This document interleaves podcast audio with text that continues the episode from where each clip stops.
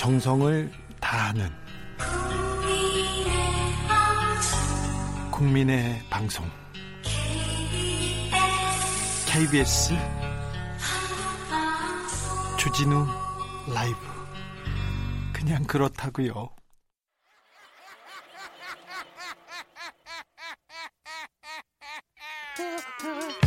팔로 뛰는 기자, 탐구하는 기자, 세상의 질문을 마구 던지는 기자, 기자가 본 오늘의 세상, 기자들의 수다. 라이브 기자실을 찾은 오늘의 기자는 KBS 김기아 기자입니다. 안녕하세요. 안녕하세요. 네. 네. 주말 잘 보내셨고요? 잘 쉬었습니다. 그랬어요? 예. 준필에서 마지막에 네. 기상청 뉴스 제가 하나 전했는데 문자 많이 오고 있습니다. 사축이 슬로님이 예측하기 어려운 기후는 우리가 만들어내는 것인데 기상청 탓은 무의미합니다. 이렇게 얘기하셨고요. 아유, 이게 착하시기도 하지. 최충현님은 기상청 야유회 때 비 왔다니 의도적으로 나쁜 친구들은 아니잖아. 봐주지 뭐 얘기하는데, 아이고, 우리 청취자들은 이렇게 마음이 넓습니다. 착한 분들이에요. 6251님, 기상청 틀린 날도 있지만 맞히는 날이 더 많잖아요. 자연의 일인데 100% 맞출 수는 없겠죠. 기, 기상청 분들 힘내세요. 네, 힘내십시오. 네, 네. 알겠어요. 제가 나쁜 사람이네. 제가 나쁜 사람. 네. 어, 주진우 라이브 슬로건 그 받고 있는데 슬로건 속속 도착하고 있죠? 그렇습니다. 어, 몇, 몇 가지 소개를 드릴게요. 먼저 윤민 님이 네. 정치 온난화에 나무 한 그루 심는 마음 주진우 라이브가 함께 합니다. 아, 이렇게 따뜻합니다. 정치 온난화. 하, 이 우리 청취자들은 다른 청취자들과 달리 지구 온난화 그리고 기후 협약 여기에 민감합니다. 관심 많으세요. 아, 특별히 그러니까 수준이 굉장하신 분들이 주진우 라이브 지금 고정 고정 그 청취자들이에요. 네. 2175님은 누가 뭐래도 제갈 길 갈 줄 아는 진실 고집통 주진우 라이브 이런 문자 보내셨어요. 진실 고집통 좋네요. 아, 그런가요? 진실 고집통. 네. 네. 7968님이 기름지다 시원하다 시사계 주지용님 주진우 라이브라고 해줬어요. 기, 름지다고 시원하다가 이게 지금 뭐 고깃집에서 이제 소맥 마시면 이제 아하 그런 느낌 고깃집 아닐까요? 출신이군요. 네. 그렇습니다. 네. 주지용님이라 이건 좀 네. 네. 백성현님이 약은 약사에게 시사는 주진우에게 주진우 라이브라고 하셨습니다. 심플하고 네. 명쾌합니다. 네. 8269님은 슬로건 슬로건 보냈는데 모두가 속상하지 않는 그날까지 주진우 라이브가 갑니다 이렇게 말씀하셨어요. 또 그리고 이사 이사영삼님은요 인생에서 뉴스가 필요한 시간은 슬프거나 혹은 행복할 때다. 그래서 우리는 늘 주진우 라이브를 듣습니다. 아, 그러시네요. 이렇게 또 철학적인지는 몰랐습니다. 네. 김기아 기자 네. 멋진 뉴스 브리핑 가볼까요? 네, 첫 번째 뉴스는요 짧은 소식부터 전화가겠습니다. 네. 우리나라 이제 코로나 한창일 때 기억나시죠? 아유 무서웠어요. 대구 어우 무서웠어요. 그때 가장 사람들의 충격을 선사했던 한 종교 단체가 있었는데 신천지입니다. 그래서 요 과, 확산 과정에서 어, 허위 사실을 알리는 등 방역을 방해한 혐의를 받고 있는 이만희 신천지 총회장의 소식입니다. 이분 그 조사받았다면서요? 그렇습니다. 수원지검 형사 6부가요. 지난 17일에 신천지 고발 관련해서 이만희 신천지 예수교 증거 장막 성전 총회장을 소환 조사했다. 그런데요. 근데 뭐 이게 이 총회장의 나이가 좀 있잖아요. 그래서 네. 지병을 호소해서 개인 주치의의 소견에 따라서 4시간 정도 조사하고 오후 1시 반쯤에 조사를 중단하고 돌려보냈다라고 설명했습니다. 일단 조사받다 그냥 가셨습니다. 그렇습니다. 어떤 혐의로 조사를 받은 거죠? 어, 이 총회장은요. 신천지 대구교회를 중심으로 코로나 19가 확산하던 지난 2월에 예. 어, 방역 당국에 이제 신도 명단과 집회 장소를 좀 알려달라. 그래야 우리가 조사를 하고 하지 않겠냐 이렇게 했는데 이거를 축소해서 보고한 혐의를 받고 있습니다. 네. 또 코로나19가 처음 발생한 중국 우한 여기 집회소에 신도가 있었는데 이 신도들이 국내 집회에 이 출결 정보를 우리가 알아야 이걸 추적해서 이걸 뭐 조사를 할 거 아니겠습니까? 그렇죠. 근데 이거를 삭제해라 이렇게 지시한 혐의도 받고 있습니다. 지시했다고 합니까? 네, 그래서 요거 이제 조사를 해봐야 되는데 방역 당국에 허위 자료 제출하고 어, 검찰 수사 대비해서 관련 자료 폐기하고 이런 증거 인멸 혐의도 받고 있습니다. 다른 내용에 대해서도 지금 고소 고발이 된 상태로 알고 있는데요. 네, 맞습니다. 그 앞서 이 신천지 포교 활동의 피해자로 구성된 전국 신천지 피해 연대가 지난 2월에 어, 특정 경제범죄 가중처벌법상 횡령과 배임 혐의로 대검 찰청에 고발했거든요. 예. 요것도 지금 수사하고 있어요. 그러니까 뭔 내용이냐 하니 부정한 방법으로 100억대의 부동산을 형성하고 헌금을 빼돌렸다. 이런 의혹도 받고 있습니다. 네. 그 이와 관련해서 검찰이 지난 8일에 어, 신천지의 총무 A 씨 등 3명을 구속했는데요. 이분 이분들에게 이 총회장이 어, 허위 자료를 제출하라고 지시했는지를 확인한 것으로 전해졌습니다. 네. 어, 검찰 조사 이만희 총회장에 대한 그 무수한 의혹이 있었는데 검찰 조사를 받았다는 거는 이번 처음 들어보는 것 같아요. 맞습니다. 그래서 검찰이 지난 2월에 수사를 착수했는데 5개월 동안 수사를 했어요. 그래서 네. 지금 이렇게 소환 조사한 건 처음인데요. 검찰이 지금 이, 이 총회장에 대해서 다시 소환. 그러니까 이번에 몸이 안 좋아서 돌아갔으니까 예. 다시 나와주세요라고 해서 어, 조사를 할 방침입니다. 그래서 이제 5개월 넘게 진행됐는데 어, 이만희 총회장을 부른 걸로 봐서 이제 거의 이제 수사가 막바지 단계에 온 게 아니냐 이런 얘기가 나오고 있습니다. NY 리님이 영생한다는 분인데 이렇게 허약해서야 이렇게 문자 주셨습니다. 그렇습니다. 어, 네. 아무튼 수사가 마무리 단계에 온 것 같아요. 그런데 아, 명확하게 좀 사실관계를 좀 밝혔으면 합니다. 처음에 신천지의 비협조로 굉장히 네. 아, 국민들이 걱정했고 맞아요. 어, 우리나라에서 코로나가 급속히 그 전파됐지 않습니까? 맞습니다. 그 부분에 대한 책임은 물어야죠. 누가 네. 잘못했다면요. 네. 다음 묻힌 뉴스로 가볼까요? 다음 뉴스는 뉴욕 타임즈가 서울에 온다는 소식입니다. 이게 네. 뭐 다른 게 아니라 우리나라가 뭐 서울이 엄청 좋아서가 아니라 네. 홍콩 중국 관계 때문인데요. 아시아 관련된 그 헤드쿼터 그러니까 본부가 홍콩에 있었는데 지금 중국하고 홍콩하고 관계가 홍콩의 어, 정치적인 입지가 이제 중국화되면서 맞습니다. 예, 언론의 자유가 조금 침해당할 가능성이 있으니 이쪽으로 온다는 거죠. 그렇습니다. 방금 말씀하신 대로 이제 이제 아시아 지역에 이제 서양 분들이 이제 뭔가 헤드쿼터로 삼을 때가 홍콩이거든요. 네. 근데 그 이유가 뭐였냐면 그동안 미국이랑 홍콩이 관계가 좋았잖아요. 예. 그래서 관세, 투자, 무역, 비자 발급 이런 데서 특혜를 줬거든요. 미국이 홍콩에 대해서. 네. 그런데 최근에 중국 정부가 홍콩 국가보안법 제정을 강행하지 않았습니까? 네. 그래서 트럼프 미국 대통령이 이에 대항해서 이 특별 대우, 우대 대우를 끝내는 완전히 없애버리는 행정 명령에 서명을 해버렸습니다. 그러자 중국도 불편했고요. 그렇죠. 그래서 중국 외교부가 화가 나서 15일에 트럼프 대통령의 한테 심각한 국제법 위반이자 홍콩 사무와 중국 내정에 대한 난폭한 간섭이다. 이렇게 비판했습니다. 홍콩 보안법이 시행, 시행 되면요. 언론인들, 외국인들도 똑같이 적용받고 굉장히 엄하게 처벌 받을 수 있습니다. 별 일이 아니지만. 맞습니다. 그래서 지금 그 동안은 이제 홍콩 같은 경우에 뉴욕 타임즈도 그렇고 많은 언론들이 외국 기업에 대한 개방성 그리고 국, 중국 본토에 대한 접근성 등으로 외국 기업과 언론사가 많았는데 뉴욕 타임즈에 따르면 홍콩 민주화 세력과 야당을 탄압하기 위해서 제정된 이번 홍콩 국가보안법이 아시아 언론 중추로서의 홍콩의 앞날에 불확실성을 만들었다. 라고 말했습니다. 그러면 홍콩의 외국 기업, 특별히 외국 기업의 그 아시아 본부가 있는 그 회사가 많은데 네. 이런 기업들이 좀 서울로 오겠다는 생각을 합니까? 아마 그래서 이번 뉴욕 타임즈의 결정이 이거 네. 좀 물꼬를 트지 않겠냐 이런 얘기를 하는데요. 우린 기대 섞인 기대 섞인 전망을 해봅니다. 그렇죠. 많이 오면 좋죠 뭐. 예. 우리 서울이 약간 아시아의 허브가 되면 좋은 건데 네. 이게 그러면 실제로 진짜 문제가 있냐 보니까 지금 벌써부터 뭐 취업 허가 받는데도 어려움이 생기고 네.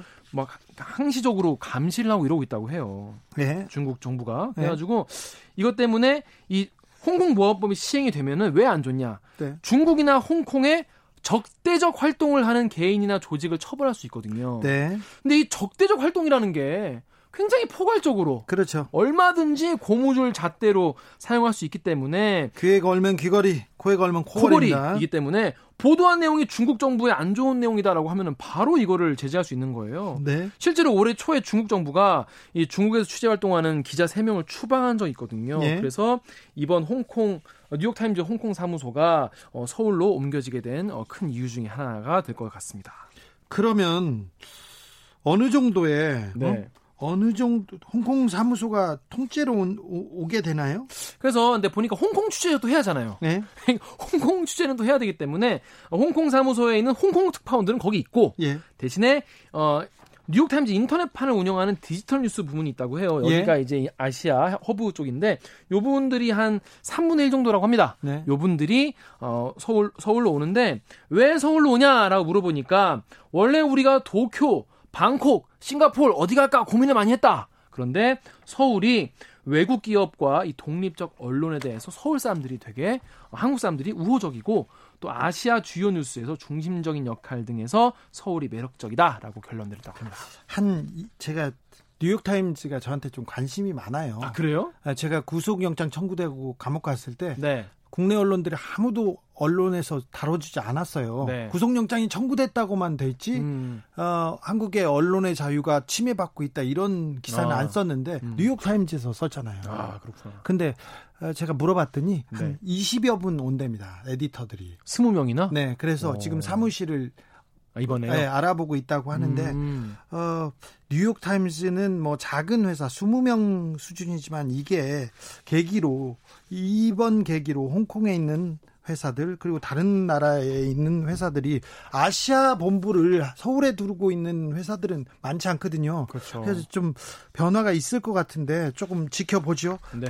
6090님이 문자 주셨어요. 뉴욕타임즈가 한국으로 이전하면 한국 언론사 수준에 놀라서 재이전할 겁니다. 이렇게 얘기했는데 아니요. 이제 한국의 언론도 언론 수준 좋아지고 있어요. 좋아지고 있을 거예요. 뉴욕타임즈 보고 우리도 많이 또 각성해서 예. 어, 서로 시너지가 나면 좋겠죠? 그럴까요? 네. 마지막으로 묻힌 뉴스 어떤 마, 내용입니까? 마지막은 조금 어두운 뉴스 네. 하나 준비했습니다. 그 트라이애슬론의 고 최숙현 선수 사건 아, 네. 있었는데 이건 지금 수사를 하고 있지 않습니까? 수사하고 있습니다. 네, 그런데 벌써 근데 일주일 전만 해도 가장 뜨거운 뉴스였는데 사람들이 다 잊어버리기 시작했는데 지금 잊어버리면 안 됩니다. 그렇습니다. 그런데 이런 와중에 대전 체육 중고등학교의 운동부 감독 교사가 학생들에게 가혹행위를 했다라는 주장이 제기됐습니다. 어떤 내용입니까? 자, 이 전국 소년체전 금메달을 비롯해서 각종 대회에서 메달을 휩쓸던 유망주 고등학생 A군이 있었습니다. 이 A군이 지난달 말부터 갑자기 밥을 못 먹겠다. 밥을 안 먹고 자다가 울면서 깨고 자꾸 그러는 거예요. 왜 그렇죠? 가지고 부모님이 네. 걱정되니까 네. 애가 운동을 하는데 왜 이렇게 잠을 못 자고 울까? 병원에 갔더니 우울 장애에 해당한다 이런 소견을 받았다고 합니다. 우울 장애요? 이게 어느 거네요. 네, 어느 정도냐면은 우울 척도 검사를 받았는데 28점을 받았대요. 예? 이게 어느 정도 단계냐? 죽고 싶다는 생각이 드는 정도의 단계라고 합니다. 심각합니다. 그렇습니다. 그래서 이게 왜 언제부터 이런 게 생겼냐 보니까 어 부동자세 서있기 처벌을 받은 이후부터 이런 증세가 나타났다고 합니다. 부동자세 서있기 이게 벌입니까? 네, 이게 부동자세라고 하면 보통 차렷 상태인 네. 거잖아요. 네. 알고 보니까 감독 교사가 지난달 중순부터 2주 동안 정규 수업 시간에 전공 실기 시간마다 하루에 3시간씩 2주 동안 체육관 입구 쪽의 신발장에 부동자세로 서 있어라 라고 시켰다는 겁니다. 서 있어라. 이게 어찌 보면 어, 정도가 약한 체벌일 수도 있는데 이거 왜 왜, 왜 이런 그 체벌을 한 거죠? 이게 가만히 들으면 그냥 아 부동자세 그냥 차로 타면 되지 않나라고 네네. 생각하기 쉬운데요. 3시간 동안 서 있는다는 건 또 다른 얘기거든요. 그리고 어떻게 또 꼼짝 마라 이거 이렇게 또 이 강도 압박에 따라서 네, 달라질 수 있습니다. 그렇게도 했답니다. 왜 그렇게 이런 체벌을 한 거예요? 뭐 얼, 얼마나 큰 죄를 지었는지 물어보니까 수업 태도가 불량하고 네. 출전 경, 경기 종목 체중에 맞춰서 몸 관리를 해야 되는데 체중 관리를 못했다라는 게 이유였습니다. 네? 고 최숙현 선수도 뭐 체중 관리 못했다고 막 3일 동안 굶어라라고 팀 닥터가 했다는 거 아니겠습니까? 네. 그래서 학부모들이 지난해부터 종종 이런 일이 있었대요. 네. 그런데 2주가 넘도록 이런 체벌을 받았을 거라고는 생각을 못했다라고 하고요. 또 이 이게 있었다는 거를 아이가 또 직접 말을 못하고 다른 학부모한테 전해 들었다고 합니다. 감독은 뭐라고 합니까? 감독한테 물어봤어요. 또 기자가 그랬더니 어 같은 말대로 체중 관리 똑바로 안 하고 태도 불량해서 시켰다라고 얘기를 했다고 합니다. 그러면서 또 A군이 다른 학생들한테 야 우리 다른 학교로 전학 가자라고 선동했다는 얘기를 다른 학부모에게 전해 들었다라고 하면서 A군 때문에 팀 분위기가 안 좋게 분위기가 안 좋아져서 서 있기 지도를 했다 라고 했다고 해요. 그러면서 2주 동안 매일 시킨 건 아니고 뭐 띄엄띄엄 시켰다라고 했다고 합니다. 그러면서 자기 성찰 차원에서 자기가 시킨 거다라고 설명을 했다고 해요. 참 이게 말이 되는 건지 모르겠는데. 네. 그래서 어, 학교 측은요 학생과 학부모의 진술을 듣고 일단 해당 교사를 감독 담임 업무에서 제외하고 교육청에 보고했고요. 어, 유성 경찰서에 신고한 상황입니다. 선생님이나 코치가 이거는 체벌의 정도가 약하다고 이렇게 얘기할 수 있습니다. 그런데 네. 어, 학생이 피해를 본 학생이 이걸 이걸 가지고 이 문제를 가지고 이 체벌 때문에 밥을 먹지 못하고 울 자다가 일어나서 울고 죽을 정도 죽고 싶다는 생각이 드는 정도면 이거는 어떻게 보면 굉장히 가학적인 고문에 가까울 수도 있습니다. 그리고 맞습니다. 운동하니까 때려도 된다 이런 체육 아, 선생님 진짜 이제 그러면 안 됩니다. 이제 그러지 마셔야 네, 돼요. 진짜. 그러면 안 됩니다. 김수영님 고문입니다. 정도 약한 거 아닙니다. 고문이죠. 그렇게 고문으로 느꼈습니다. 그러면 고문이 맞습니다. 5212님, 여기 대전인데요. 중학교 야구 운동하는 거 뒤에서 보고 있으면 아이들에게 욕설하고 있습니다. 이걸로 아. 항의했었는데 안 보이는 것에서는 얼마나 많겠습니까? 그러니까요. 그런 경우 많아요. 운동 선수들, 아, 제 친구들도 운동을 고만드는 경우가 있는데 선우 선배의 폭력, 음. 음. 코치의 폭력 때문에 고만둔 네. 사람들 많았어요. 맞습니다. 원희님은 그들의 인권 희생으로 우리는 금메달에 환호, 환호, 슬픕니다. 어린 선수들인데. 그러면 인권을 희생하면서 금메달 따면 뭐합니까? 뭐합니까? 예. 그러면 네. 뭐합니까? 김정우님, 빨리 끓는 냄비는 빨리 식습니다. 최숙현 선수 사건 그렇게 온 국민이 들끓더니 벌써 묻히는 건 아닌지 그러게요. 우리가 관심을 가지고 있어야 이 문제도 잘 끝나고 체육계에 끝없는 폭행, 이그 고문의 사슬 이런 거는 끊어줘야 됩니다. 맞습니다. 이번 기회에 네. 많은 희생을 받지 않습니까? 최숙현 선수 계기로 사건을 계기로 어, 체육계에서 폭력은 추방되는 그런 어, 계기로 꼭 만들어야 될 것 같습니다. 기자들의 수다 여기까지 하겠습니다. KBS 김기아 기자 함께했습니다. 고맙습니다. 라디오 정보센터 다녀오겠습니다. 정한나 씨. 정치 피로, 사건 사고로 인한 피로. 고달픈 일상에서 오는 피로. 오늘 시사하셨습니까? 경험해 보세요. 들은 날과 안 들은 날의 차이. 여러분의 피로를 날려줄 저녁 한 끼 시사. 추진우 라이브.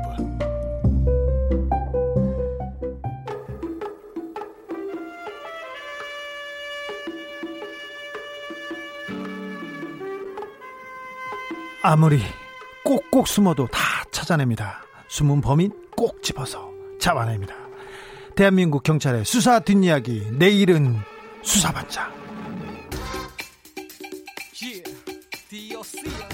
경찰청 수사구 김민지 경감 어서 오세요. 안녕하세요. 네. 어, 고 최숙현 선수 이야기 했는데요. 아, 이 문제도 묻히면 안 되는데요.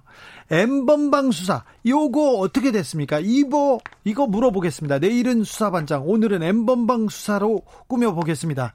어떻게 돼가고 있습니까? 예, 조금 이제 예전에 조금 많이 이슈화 됐다가 요즘 지금 다 잊어버렸어요. 아, 근데 잊으면 안 돼요. 잊으면 네. 안된 중요한 사건인데 3월 초순 경이었나요? 네, 벌써요. 기획 기사로 네. 이제 텔레그램 엠번방이라는 그 범죄 행태가 세상에 알려졌어요. 너무 놀랐습니다. 예, 저 너무 깜짝 놀랐는데 네. 경찰은 그 디지털 성범죄 특별수사본부 출범하고 네. 그 당시에 수사 들어갔고 예. 7월 초순에 이제 100일을 넘겼습니다. 네. 그래서 엠번방, 박사방 뭐 관련자들 수사 나섰고요.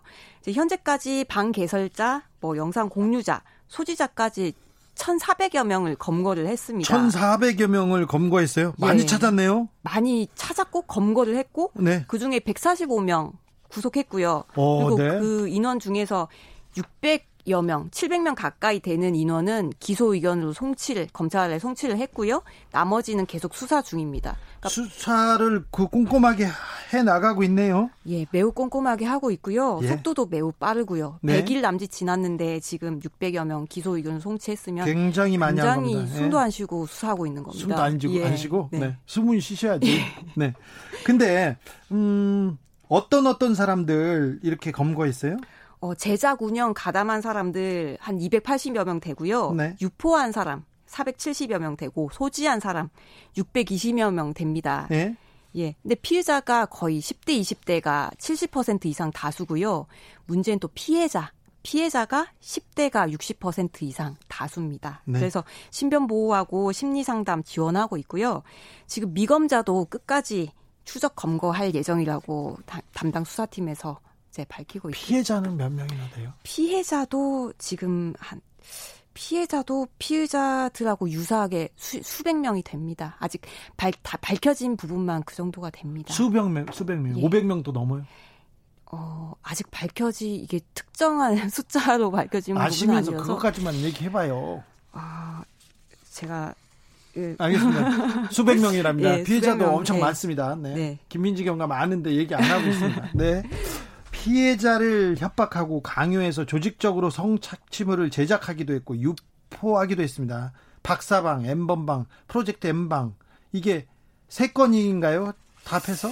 이게 성착취물 제조하고 유포한 것이 세 건이고요. 네. 재유포한 것이 고단방 15건입니다. 네. 각각 예. 어떻게 됐어요? 그 엠번방 최초 개설한 각각? 예. 그 사건 이제 조금 잊어졌으니까 네, 간단하게 정리하자면 이제 최초 개설한 사람은 닉네임 각갓이라는 사용자라고 하고요. 예. SNS 이용해서 여성들한테 개인정보 얻어내서 성착취 영상을 이제 요구를 막 해요. 예. 그러면 이제 착취한 영상들로 텔레그램이라는 거기 SNS에서 번호 붙인 방을 개설을 합니다. 예. 그래서 옌번방 존재한다는 사실 영상 이게 온라인으로 퍼지면서요. 다른 이용자들 또 왓치맨이란 이용자가 또 나타나요. 그래서 네. 자기가 사용하던 고단방에 이 링크를 올려가지고 공유하기 시작하고요. 왓치맨은 불법 촬영물을 게시한 사이트 운영으로 이미 재판 중이었어요. 예. 재판 중이었는데 이제 자기가 운영하던 고단방 재유포한 방 존재가 드러나면서 이제 변론 제기돼서 추가 재판이 이루어졌습니다. 그리고 네.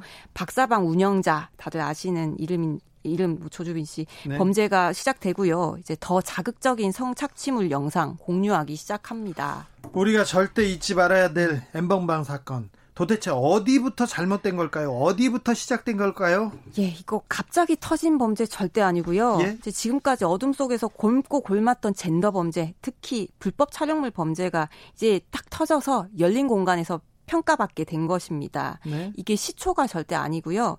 경향신문의 김희진 기자 기사 인용하려고 하는데 우리가 눈 감아준 엠번의 순간들이 성착취를 만든 것입니다. 지금까지는 뭐성 어, 관계 동영상이나 이런 거 그 음란물 볼 수도 있지 남자들이 그럴 수도 있지 그렇게 하면서 눈 감아줬어요.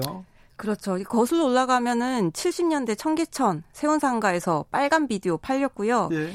여성에 대한 성적 대상화, 왜곡된 성관념 이런 게 수십 년 전부터 존재했어요. 그래서 예. 한국 사회에서 성범죄가 어떻게 놀이 문화처럼 이렇게 용인돼 온 게 N번방을 키운 것입니다. 그 개념을 그 생각들을 좀 바꿔야 됩니다. 이번 기회에. 예. 맞습니다. 어, 엘, Welcome to Video 사건도 있었는데 이 사건이 이 사건은 또 또 잊어버렸어요. 그렇죠. 그 사이트 운영자가 한국인이었죠. 근데 미국 송환이 거부되면서 이슈화 됐어요. 손정우 씨? 예, 맞습니다. 근데 한국인이 운영자인데 막상 이 범죄가 밝혀진 게 외국이었어요. 영국이라고 하던데. 우리 경찰이 지금 잡은 게 아니라 영국에서 먼저 잡았어요? 아, 손정우 씨가 아니고 다른 음. 범죄자요. 다른 네. 이제 사이트에 올린 범죄자를 잡았는데 예? 이제 범인이 아르바이트 구하는 여성한테 누드와 요구하면서 성착 성착취물 이렇게 요구를 하고 이제 잡아보니까 이 범죄자가 뭐 유명 대학 출신 연구원이었대요. 네. 그래서 올린 사이트가 이제 손정우 씨가 운영한 사이트였는데 여기에 15세 이상 음란물을 올리지 마라.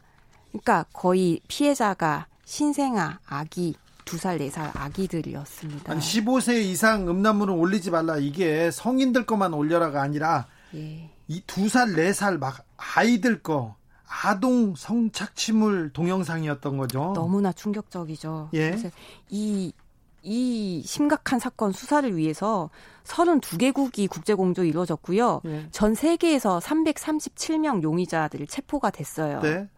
그리고 이제 외국의 범죄자를 아동 강간 부추기고 신생아 학대 동영상 공유해서 징역 25년, 22년 이렇게 선고받았는데요. 이제 사이트 만들고 성착취물 유포 판매해서 4억 원 상당 암호화폐 지급받은 우리나라 범죄자는 징역 1년 6개월 선고받았죠. 그렇죠. 그것도 예. 2심에서 겨우 아, 나이가 어리다는 이유로 결혼을 했다는 이유로 뭐 다 이렇게 깎아줬죠. 우리 판사님들이 따뜻한 판사님들이.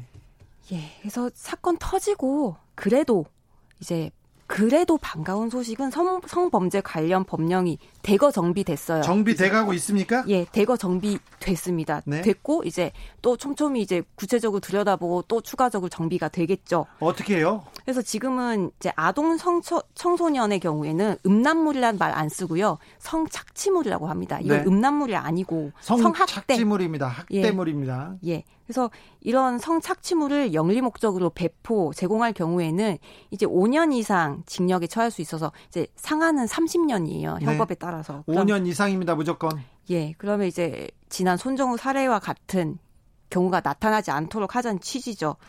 그리고 광고하거나 아동 아동 성착취물을 광고하거나 소개하는 행위도 이제는 처벌을 받고요. 네. 예전에는 아동의 경우에는 성착취물을 소지하는 것도 처벌을 예전에는 받았어요. 근데 이제 구입하기만 해도 소지 안 해도 스트리밍 같은 거 있잖아요. 시청하기만 해도 네. 처벌 받습니다. 조심 조심이 아니라 이런 사람들 큰일 납니다. 이제 큰일 잡혀갑니다. 네. 성인 대상도 마찬가지고요. 예. 소지, 구매, 시청, 처벌 규정이 없었는데 신설이 됐고요. 예. 협박 강요한 경우에도 처벌하도록 개정했고요.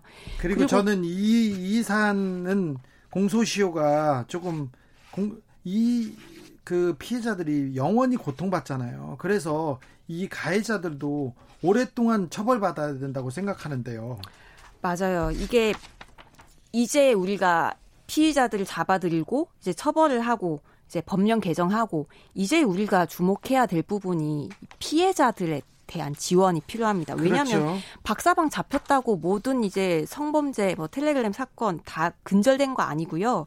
그래서 피해자들 은 경찰서나 경찰서에 방문 신고하거나 온라인 신고하시고 만약에 본인이 피해받은 영상 이제 경찰에 제출해도 절대 수사관 외에는 공개가 되지 않습니다. 네. 그리고 원하면 여성 경찰관한테 조사 받을 수 있고요. 그리고 그 컴퓨터 아니 온라인상에 남아 있는 남아 있는 그 영상을 지워 달라고 했을 때그 네. 비용도 많이 들고 잘 안 지워져서 굉장히 그 괴로워하는 피해자들 많았거든요. 많았죠. 그게 웹하드 카르텔이라고 해서요. 이제 피, 디지털 장의사 이런 사람들한테 돈 주고 부탁을 하는데 네. 이 장의사들이 또 웹하드 업체하고 결탁을 해가지고 이제 물고 무는 범죄 단체가 생성되기도 했어요. 예. 그래서 지금은 정부 차원에서 방통위에서 디지털 성범죄 심의 지원단 개편을 해서 이제 심의하고 삭제하는 이제 업무를 하고 있고 불법 정보는 24시간 내에 삭제하고요. 바로 바로 삭제합니까? 예, 바로 삭제합니다. 이게 진짜 심각한 게 이게 사건이 마무리된다고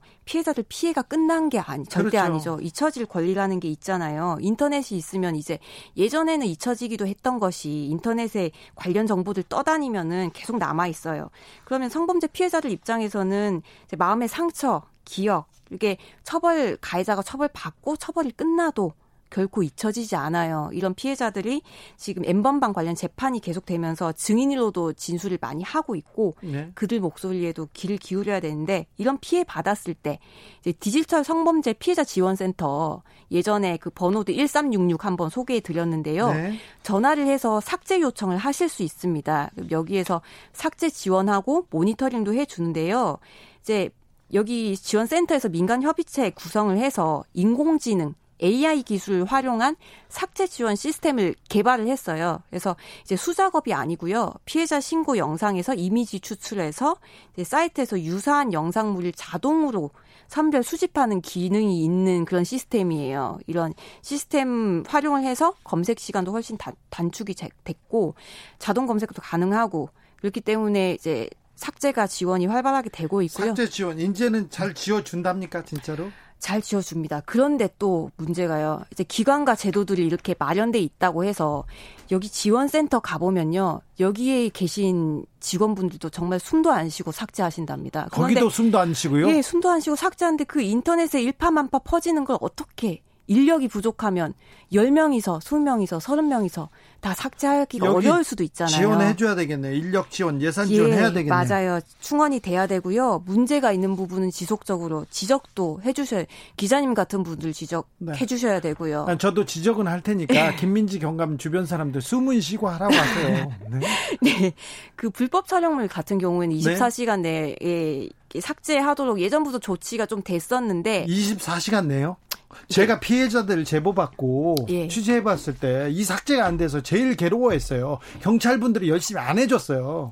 경찰도 이제 지원센터에서 이제 같이 이제 연계해서 일을 하지만요. 네. 이 지원센터에서 여가부 소속인데 센터에서 일을 한다고 해도 이게 인터넷이라는 게 인터넷 이 위에 물 위에 있는 인터넷도 있고 딥웹, 다크웹 인터넷도 엄청 무궁무진해요. 네. 여기를 다 주기가 너무 어렵잖아요. 근데 불법 촬영물만 있나요? 요즘은 일반 게시물, 이름, 학교, 직장명 그렇지. 이런 게 떠다녀도 굉장히 심각한 문제예요. 네, 요새는 어느 학교 누구 이렇게 해가지고 동영상이 떠다니고 그렇 그렇다고 예 피해가 피해가 크다고 합니다. 심각한 문제인데 근데 그게 불법 촬영물이 아니잖아요. 그래서 이제 심의하는 절차도 굉장히 길었는데 이런 문제가 계속 지적되니까 방심위에서 지난달부터죠.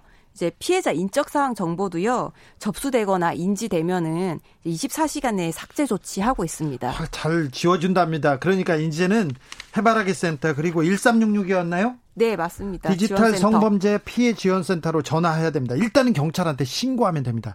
이리라꼬님 앞으로 강력 처벌 감옥에서 50년은 살게 해야 됩니다. 아, 장호민님은 이런 의견 주셨습니다. 동일 범죄자 동시에 너무 많다고 형벌 어설피하면 절대 안 됩니다. 이렇게 얘기했습니다. 아이고 오늘도 심각하고 중요한 문제였습니다. 내일은 네. 수사반장 김민지 경감이었습니다. 감사합니다. 감사합니다. 교통정보센터로 가겠습니다. 오수미 씨. 테이크아웃 시사 나왔습니다. 오늘도 하나 챙겨가세요. 주진우 라이브.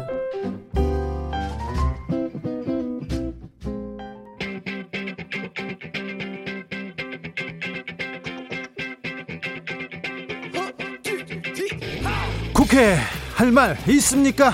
국회의원한테 민원 넣고 싶으세요? 그렇다면 잘 오셨습니다. 21대 국회 으뜸 친절왕 박주민과 함께하는 주민센터.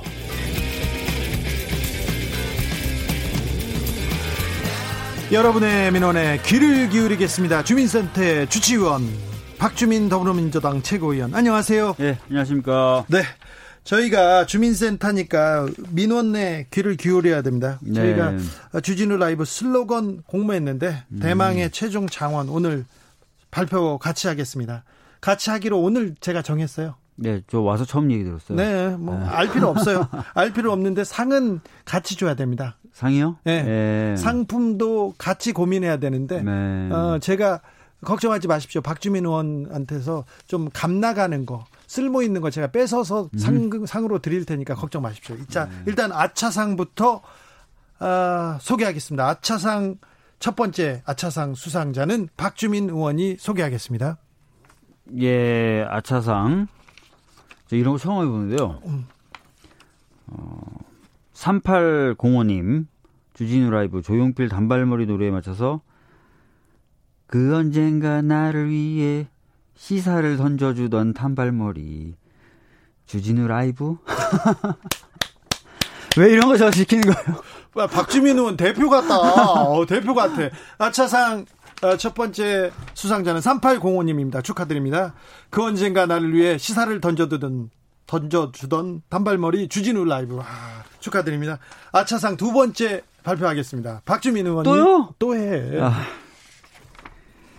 3597님, 어, 주진우를 거꾸로 읽어서 우진주. 네. 우리가 진짜 주인인 방송. 주진우 라이브. 이렇게 보내주셨습니다. 아, 훌륭하죠? 예, 네, 아유, 훌륭하신데요? 훌륭합니다. 아차상 음. 두 분께는 5만원 상당의 피자 풀세트 교환권 보내드리겠습니다. 이야. 그리고 이번에는 최종 장원입니다. 최종 장원에게는, 어, 어 최종 장원. 또요?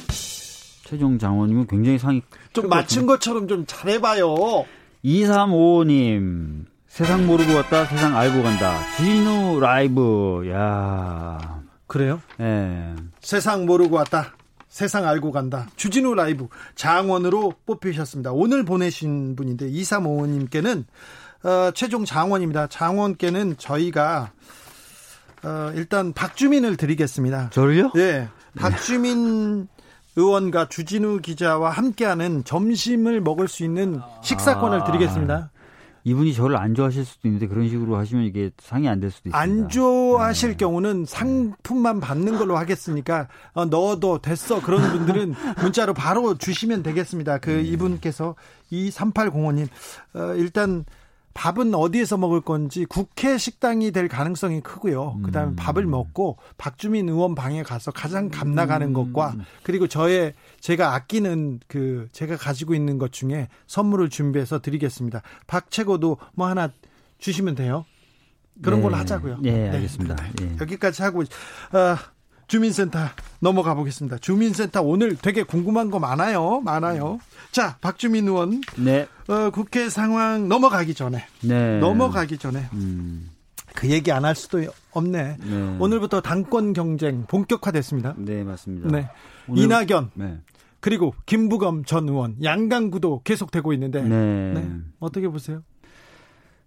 예, 양강구도가 예. 그런데 여기에 파란을 던지면서 변수가 하나 터졌습니다. 바로 박주민이 그 변수입니다. 박주민은 얘기를 하지 않는데 주변 박주민 주변에서 계속 의원들과 그리고 지지자들과 다른 사람들이 여기 박주민도 있어 하면서 박주민이 다꽃으로 마구 떠오르고 있습니다. 박주민 의원은 잘 모른다고 하는데 자 어떻게 되는 겁니까? 아니 사실은 그 2주 정 2주 전 정도부터 고민은 하고 있었어요. 예? 근데 굉장히 조용히 고민해서 뭔가 이제 결정이 되면 알려드려야지 했는데 갑자기 그런데, 어제 예? 어떻게 된 건지 막 아침부터 기자들이 기자분들이 전화를 막 진짜 거짓말을 안 하고 100통 넘게 막 전화가 계속 오는 거예요. 네, 낮에 도대체 무슨 일이냐. 그래서 기억나시죠? 어제 저하고 통화할 때 제가 무슨 일이 있어요? 도대체 어. 왜 갑자기 전화가 저한테 이렇게 오는 거예요? 그러니까, 네. 이렇게 제가 여쭤봤잖아요. 네. 그러니까 기자분들 전화를 다 받을 수는 없으니까 이제 어, 걸려오시는 분들 중에 이제 주진우 기자님 전화를 받아서 네. 뭔일 생겼냐 당연히. 나한테 저한테 물어봤습니다. 네. 그런데 그게 뭐였죠? 그게 이제 당 대표 출마를 하는 거냐. 사실 네. 그 주말에 가장 뜨거운 뉴스였어요. 늦어도 내일 아침까지는 마음을 정하셔야 되는데 네. 네. 이 부분에 대해서는 어떻게 마음 먹고 있습니까? 그, 그 지금 말씀드리면 벌써 결정을 한 게 되잖아요. 아 그래도 여기 네. 나왔으니까. 하여튼 그 제가 2주 전 정도부터 고민을 하고 있었고요. 그 여러 가지 각도로 고민을 하고 있습니다. 그래서 내일 오전까지는 늦어도 결정을 하고 오후에는 제가 어떻게 결정했는지 하고 그 이유는 무엇인지에 대해서 좀 밝히도록 하겠습니다. 네. 예. 고민을 조금 더 해보려고요. 네네네. 네, 네. 알겠습니다. 다른 것도 고민하라고 얘기를 하는데 당 대표 출마를 고민 중이라 당 대표라 당 대표라. 서울시장도 눈앞에 와 있고 대선도 눈앞에 온 거 아닌가 이런 생각도 해보는데 그 내용은 저, 저희가 다음번에 어, 주민센터에서 한번 다시 얘기하고 네. 얘기해 보겠습니다. 네. 음 최고위원 선거에도 많이 나왔죠? 최고위원 선거 한 10분 정도 최종적으로 나올 것으로 예상이 지금 되고 있어요. 네. 예, 그래서 뭐 현재까지 이원우 의원님, 뭐 이재정 의원님, 뭐 노웅래 의원님, 염태영 수원시장님 이런 분들이 출사표 던지셨고 예. 또 제가 알기로도 몇 명 더 준비하고 계신 것으로 알고 있습니다. 어 저기 혹시 박주민 의원이 당 대표로 나가면 러닝메이트로 같이 손잡고 가자 이런 그 이런 그 후보가 있다 이런 뉴스가 나왔는데 이거는 뭡니까? 음, 최고위원 후보들 중에 그 제가 만약에 혹시나 네? 나가게서 러닝메이트 하자 그러면 좋아하실 분이 계실까요? 아니 유리 일단 유리해야 무슨 러닝메이트. 아니요 유, 그런 사람 많아요. 아이고. 박주민이 아우 인기가 많습니다. 의외로 많습니다. 네. 네. 그래서 하여튼 뭐 그런 얘기나 고민은 안 하고 있고요. 네. 일단 제 고민부터 끝내야 될 것 같습니다. 자, 박주민 예. 고민은 좀 하는 걸로 보고요. 네. 그다음에 오늘 국회 상황은 어땠어요? 청문회도 열려, 열렸습니다. 예, 오늘 뭐 아시다시피 그 경찰청장 관련된 청문회가 있었고요. 예. 방송통신위원 관련된 청문회도 있었습니다. 네, 그런데 예. 어땠어요? 좀 이슈가 나오는 것 같기도 한데. 네, 아무래도 뭐 박원순 서울시장 관련돼서 어 경찰청장 후보자 청문회에서 여러 네. 얘기가 나왔던 것 같습니다. 네. 뭐 대표적으로 어, 박원순 시장이 받았던 의혹에 대해서 수사가 가능하겠느냐라는 질문, 거기에 네. 대해서 공소권 없음이라는 판단이 맞는 것 같다라고 대답을 해서 법률가로서 그 네. 부분은 네. 어떻게 판단합니까? 그 어떤 분들은 이제 김학의 사건, 김학의 전 네. 법무부 차관, 그다음에 장, 고 장자연님 사건에 비춰서 뭐 이것도 수사가 가능한 것 아니냐라고 말씀하시는 분들이 계세요. 그래서 네. 오늘 제가 법리적으로만 보면은요. 어, 자, 김학의 전 차관 사건이나 고 장재현님 사건 같은 경우에는 어, 공소시효 도가 여부가 쟁점이 된 거예요. 예. 똑같이 이제 공소권 없음 중에. 어, 그이 경우에는 특히 이제 공소권 어, 저 공소시효 만료의 경우에는 수사가 진행되는 것에 따라서 공소시효 도가 여부가 문제가 안 될 수도 있습니다. 실제로 김학의 전 차관의 경우에도 아, 그 뇌물로 수수한 액수 또 받았던 금전이 대가성이 있느냐 이 여부에 따라서 즉 법원의 판단에 따라서 어, 공소시효가 도가 안 되기도 하고 되기도 하고 이런 것들이었어요. 네. 그러니까 이제 수사기관 일차적으로 수사를 당연히 하는 거죠. 그리고 기소 내용에도 포함시킬 수 있죠. 네. 근데 이제 서, 어, 박원순 전 시장의 경우에는 이제 너무 명백하게 이제 피고소인이 사망을 했기 때문에 이제 공소권 없음이 분명하게 보이는 법리적 차이는 있습니다. 네. 예, 그래서 일단은 서울 경찰청 아 경찰청장 후보 이야기가 법리적으로 틀린 건 아니고요. 다만 이제 좀 보충해서 말씀드리면 이미 관련된 부분들 예를 들어서 뭐 피소 사실 유출이 예. 되었다는 의혹이 있고요. 그다음에 어, 이 피해자가 전에도 피해를 호소한 적이 있는데 묵살됐다 해서 이제 직권남용이나 이런 부분 그 얘기가 좀 있고 요런 그 부분들은 다 지금 고발 또는 고소가 돼서 수사가 진행 중이에요. 중앙지검에도 가 있는 사건도 있고요. 네, 그래서 요런 부분을 통해서 간접적으로도 이제 그 사실 규명은 될 거고 또 서울, 서울시에서 요 부분에 관련돼서는 또 직접 어, 외부인이 참가하는 조사팀을 만들어서 조사를 하겠다고 하니까 어, 조사는 이루어질 것 같습니다. 네. 현안 얘기로 넘어가 보겠습니다. 오늘은 좀 매서운 질책이 쏟아졌는데요. 네. 문자에서 7720님이 민주당 실망이에요.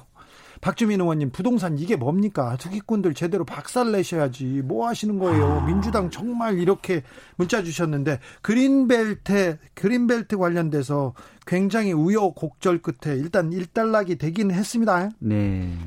사실 이제 그린벨트를 해제하는 게 맞느냐 안 맞느냐 가지고 어 좀 뭐 정세균 총리 이야기나 김상조 정치실장 이야기가 좀 다르다든지 네. 뭐 이런 얘기들이 좀 있었습니다. 근데 네. 전에도 이제 기억을 하시겠지만 긴급 재난지원금 지급 여부 지급됐을 때 어, 지급할 때 이제 액수나 어, 대상 범위에 대해서 뜨거운 여러, 논란이 있고 예, 뜨거운 그 토론이 있었습니다. 예, 여러 얘기가 있었고 이제 그게 잘 나름대로 어, 논의 끝에 정리가 됐죠. 예, 예. 사실 이제 그린벨트 해제 관련돼서도 많은 분들이 이렇게 혼선이다라고 비판을 해주시는데 네. 워낙 중요한 사안이다 보니까 여러 의견이 나오고 그 사이에 또 조율이 되고 이런 과정을 거쳤다 이렇게 좀 봐주시면은 감사하겠다는 말씀 드리겠습니다. 네. 예. 근데 현 정부 들어서 부동산 값이 너무 올랐죠. 네, 사실 이제 부동산 가격이 상승되고 있, 죠 네. 예, 그 부분을 잡으려고 여러 차례 정책을 발표했는데 어, 조금 안 되고 있는 부분이 있어서 저희들이 여러 가지 방면으로 좀 추가적인 고민들을 하고 있고 그 부분에 대해서는 뭐 지난주에도 좀 말씀을 드렸던 것 같습니다. 네. 예. 최고위원이니까 최고로 좀 고민해 보세요. 네, 뭐 저희 저도 뭐 열심히 고민하겠습니다. 네. 네. 오늘 국회에서 교섭단체 대표 연설이 있었습니다. 네. 김태년 네. 민주당 원내대표가 행정수도 이전 크게 던졌습니다. 필요성에 대해서. 네. 오, 이거 큰 이슈가 될 것 같은데 어떻게 생각하세요? 뭐 아시다시피 뭐 더불어민주당은 예전부터 그 분산 그리고 행정수도로의 어, 더그 강화된 이전을 주장해 왔었거든요. 문재인 대통령도 이 얘기 하셨고요. 맞습니다. 그래서 사실은 어 갑자기 새로운 이야기를 한 건 아니고요. 쭉 예. 되었던 이야기들을 다시 강조한 것이다 이렇게 보시면 될 것 같아요. 네. 예. 실제로 뭐 지금 여러 가지 이제 서울 지역의 부동산 가격 상승 요인이 지적되고 있지만 그 중에 하나가 어, 수도권으로 지나친 집중. 이거든요 네, 네. 그러니까 인구 중에 절반이 수도권에 살고 나머지 절반도 수도권에 살고 싶어하는 나라가 우리나라 아니겠습니까? 예. 그러다 보니까 계속해서 수도권 중심으로 이제 집값이 오르는데요. 어, 적절히 교육이라든지 공적 기관 어, 이전을 통한 어떤 그 인프라 강화 등을 통해서 분산을 한다면 부동산 문제를 차단하는 데도 도움이 될 거라고 봅니다. 예. 크게 크게 이 그 이슈를 이슈를 핵을 돌려가지고 이 부동산 문제를 해결할 수도 있겠다는 그런 기대가 있는 분도 있습니다. 네. 그런데 미래통합당에서는 이미 위원으로 결론 난 사안인데 이것도 행정수도 던져가지고 정치권의 파란을 일으키는 거 음. 아니냐 이런 생각을 하는 분도 있어요. 네, 실제로 김정인 비대위원장이 오늘 바로 그 발언을 했죠. 네. 이미 위원으로 판결된 바가 있다라고 네. 말씀하셨는데 그 당시에 결정례를 좀 다시 보시면요.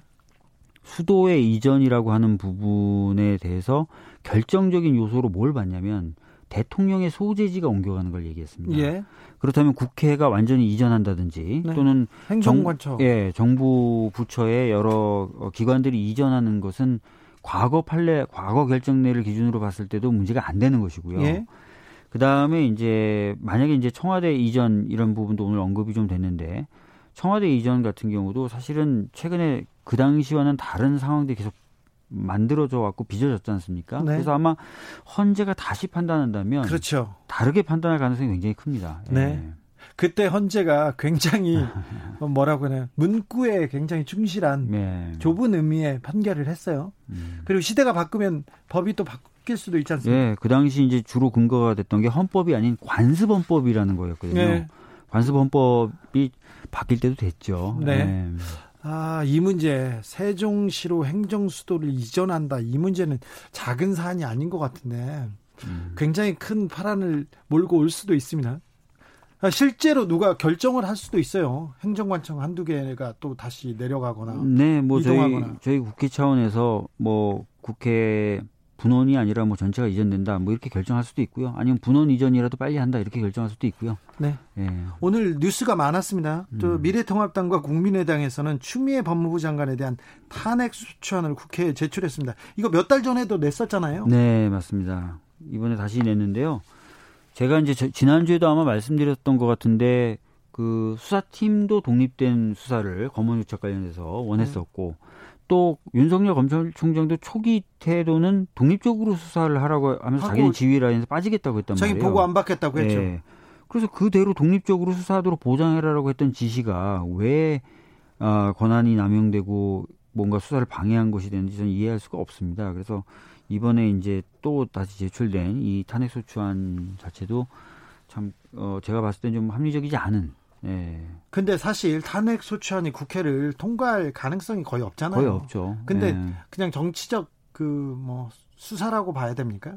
아무래도 이제 최근에 뭐 얘기 나오는 것들이 특히 이제 이동재 전 기자가 구속도 되고 이러다 보니까 윤석열 총장의 입지가 좀 많이 좁아지지 않았습니까? 예.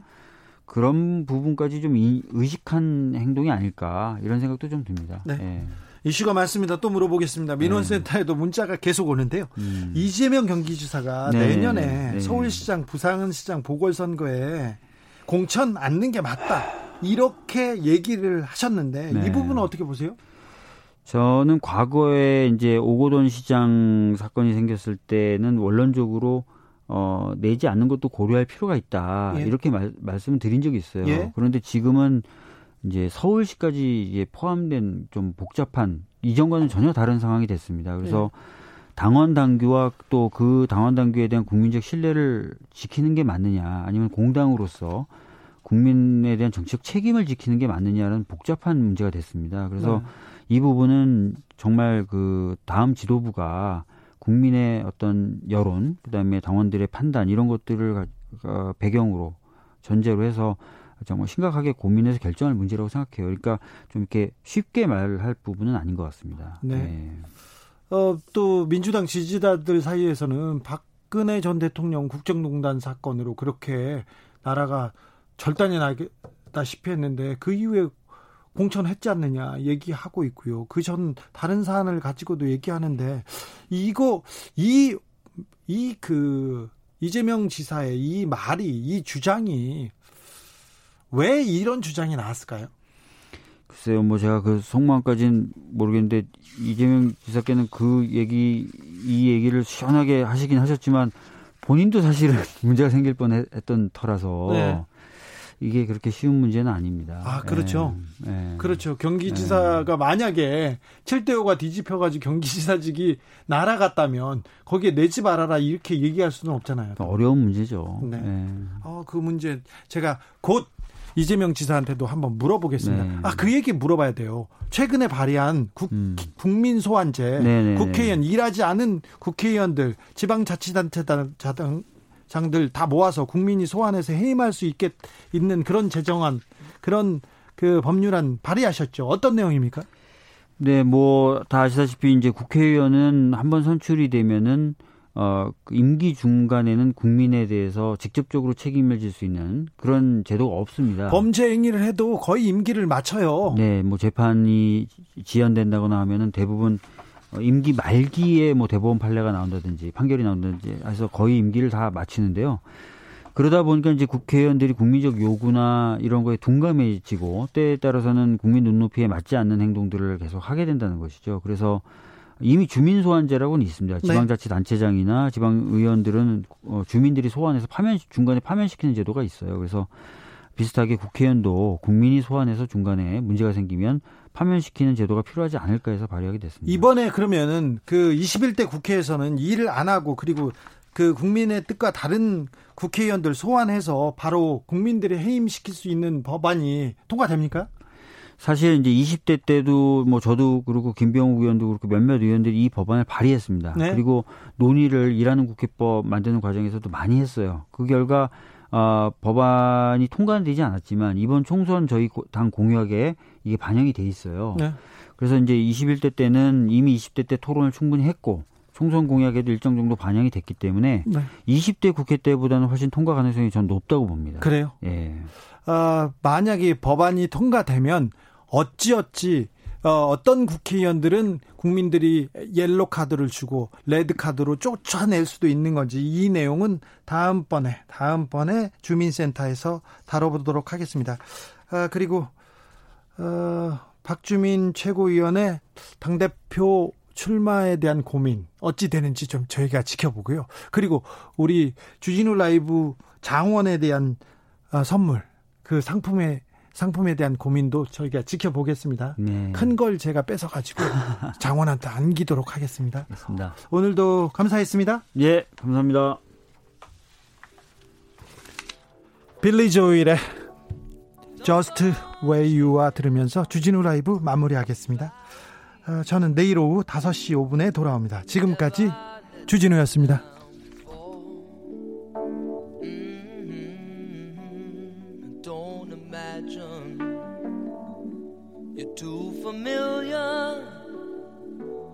and I don't see.